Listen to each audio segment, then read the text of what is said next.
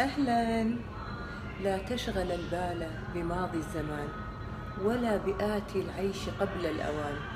واغنم من الحاضر لذاته فليس في طبع الليالي الأمان. هذه الأبيات قالها عمر الخيام في رباعيات الخيام وترجمها أحمد رامي وغنتها بكلثوم هذا الشيء من ذاك الوقت من أكثر من ثمانين سنة أو سبعين سنة.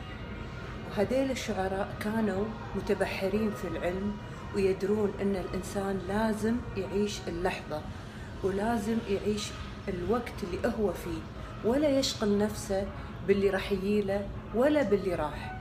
ولكن إحنا الحين للأسف كل اللي نشغل نفسنا فيه شنو بيصير باكر؟ اللي صار أمس ضايقنا اللي بعد شوية بيصير.